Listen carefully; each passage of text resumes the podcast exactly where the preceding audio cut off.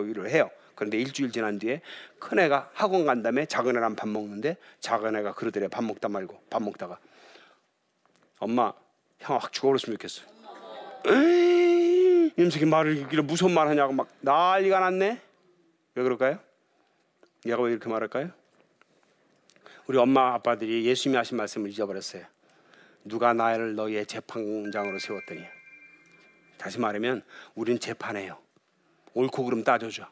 선악을 알게 하는 시간 먹지 말라는데 옳고 그름. 근데 따, 따져줘요. 그럼 어떻게 돼요, 여러분? 이걸 아세요? 재판이라고 하는 것은 재판의 속성이 있어요. 어떤 속성? 아무리 명재판이라고 해도 재판은 끝나고 나면 원고와 피고는 원수 맺게 돼 있어요. 그러니까 두 아이밖에 안 되는데 서로 미워하는 거예요. 엄마 아빠 이렇게 해가지고 이제 그렇게 하면 안 돼. 오늘 배운 대로 해보자고요. 어떻게 하면 돼요? 엄마 형아 나 때렸어. 형아 싫어. 형아 미워. 형아가 너를 때렸구나. 형아가 싫구나. 형아 믿구나. 그러면 응, 응, 응 한다고. 그 다음에 내 마음 전하게 하면 돼요. 아이고 형한테 그냥 응, 그렇게 혼나고 아이고 우리 아들 그냥 응, 화난 거 보니까 엄마가 너무 속상하다. 아이고 우리 아들 얼마나 아팠을까. 안아주면 돼요. 안아주면 돼요. 그럼 엄마 더워 더워 형아 또 가서 놀 수 있어요. 치유가 됐으니까. 뭔 얘기인지 아시겠어요? 그게 무슨 기술이라고요? 공감의 기술이에요. 마지막이요. 영의 말이에요. 영의 말 그러니까 어떤 사람 랄랄랄랄라 이건 줄 아는데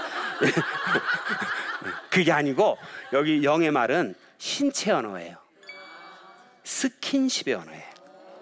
이건 최고의 언어예요. 근데 영의 언어는 대가가 누구냐? 예수님이에요. 사복음서 읽어보면 예수님은 늘 스킨십을 하셨어요.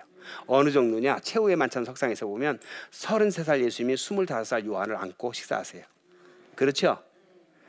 야, 근데 아무도 이상하게 생각 안 해. 왜요? 늘 그렇게 하셨으니까. 근데 그런 사건 아무튼 참 많아요. 예수님은 스킨십의 대가예요. 이게 언어인데 우리 어떻게 해야 돼요? 스킨십 많이 하셔야 돼요. 학교 다녀오겠습니다. 그럼 되게 뭐 어떻게 해요? 설거지하다가 다녀와 이러죠. 그러면 안 돼요. 잠깐만 얼른 쫓아가서 현관에서 뭐 해야 돼요? 스킨십. 하다 못해 할 거 없으면 하이파이브라도 하세요. 아들 잘 갔다 와. 쫙 달라요. 생명력이 달라요. 안아주고 안수기도 해주고 엉덩이 한번 두들겨주고 학교 다녀왔습니다. 어 빨리 자 이거 빨리 자 씻고 빨리 밥 먹어. 그러지 마시고요. 아무리 급해도 애가 얼마나 귀한 아이예요. 쫓아가고 아이고 오늘 공부하고 고생했지 안아주고 어깨 한번 두들겨주고 스킨십. 남편이 나갔다 들어와요. 어떻게 해야 돼요? 여보 오늘 고생 많았지. 이렇게 해야 돼. 스킨십. 스킨십은 최고의 언어예요. 지금은 이제 우리 100세 시대잖아요. 우리 어르신들 교회도 많잖아요. 부모님 연세 드신 부모님께 최고의 선물은 용돈이 아니에요. 녹용 인삼이 아니에요.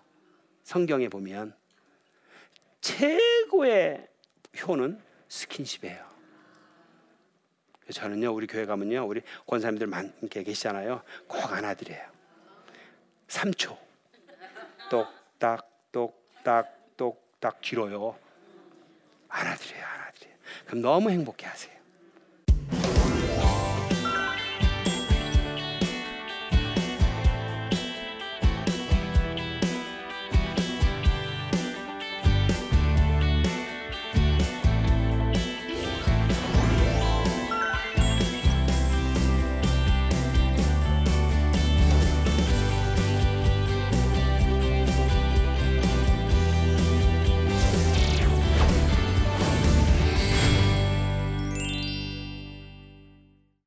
예, 오늘 제 강의를 듣고 두 분이 질문을 주셨는데요. 그 질문을 잠깐 보겠습니다. 저희 남편은 밖에서 사람들을 대할 때는 매우 친절하고 자상하지만 집에서 저에게는 권위적이고 일방적으로 지시하듯 말해서 저는 항상 부하 직원인 듯 합니다. 저에게 더 친절하고 자상해야 하는 것 아닌가요? 라고 질문을 했네요.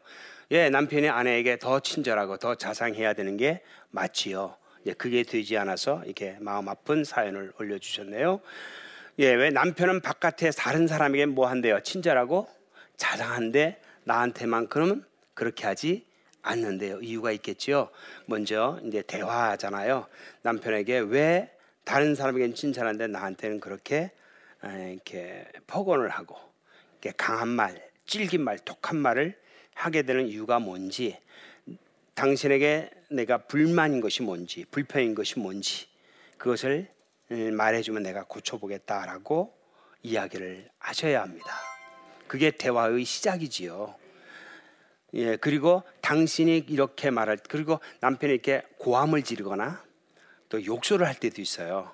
그럴 때는 막 어, 맞대응하는 게 아니라 어, 잠시 시간을 갖고 어, 당신이 나한테 이렇게 할 때는 아이 메시지 난 너무 아프다 너무 난 아, 슬프다 그리고 당신과 결혼 생활을 내가 계속 해야 되는지 아, 참 음, 그런 나의 속마음을 남편에게 전달해 드려야 합니다.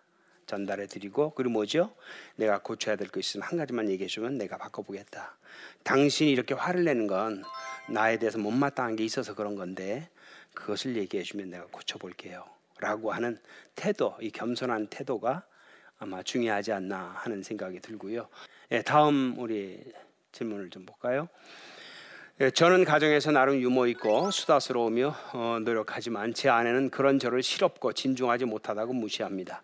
유머 코드도 안 맞고 성향도 너무 달라 대화하는 게 점점 재미도 없고 빈도도 줄게 됩니다. 누가 바뀌어야 하는 걸까요?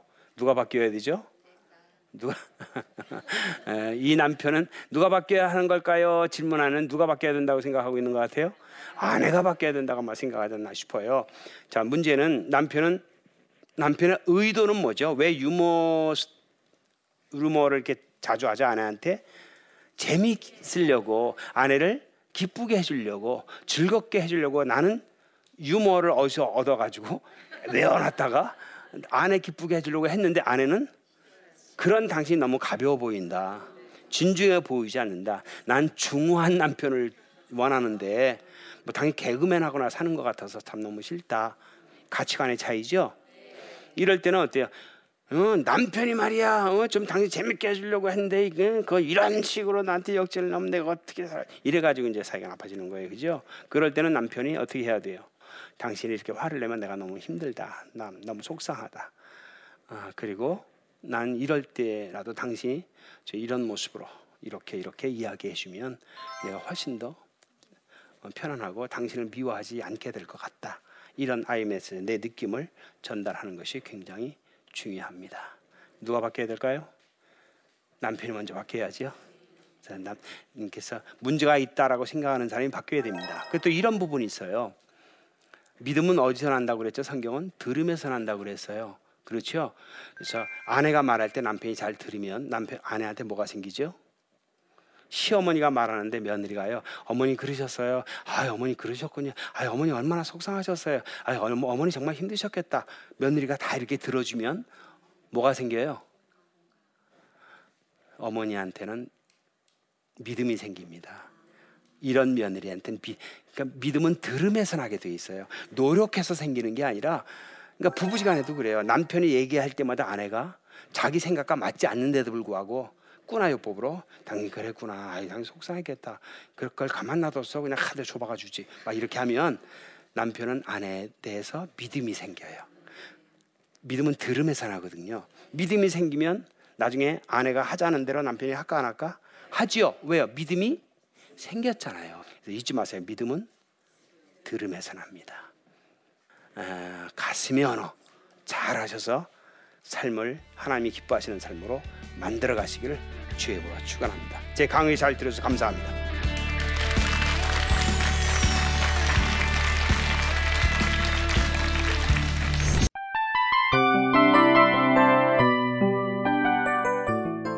이 프로그램은 청취자 여러분의 소중한 후원으로 제작됩니다.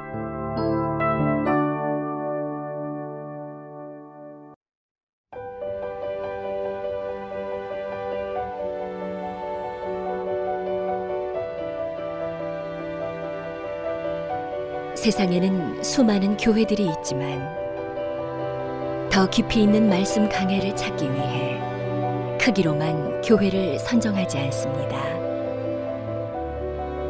보다 좋은 영적 콘텐츠를 더 많이 나누기 위해 방송비를 받지 않습니다. 1년 365일 복음만 전하고 싶어서 우리는 광고를 하지 않습니다. 온누리의 복음을 땅끝까지 CGN TV와 함께 땅끝 선교사가 되주세요.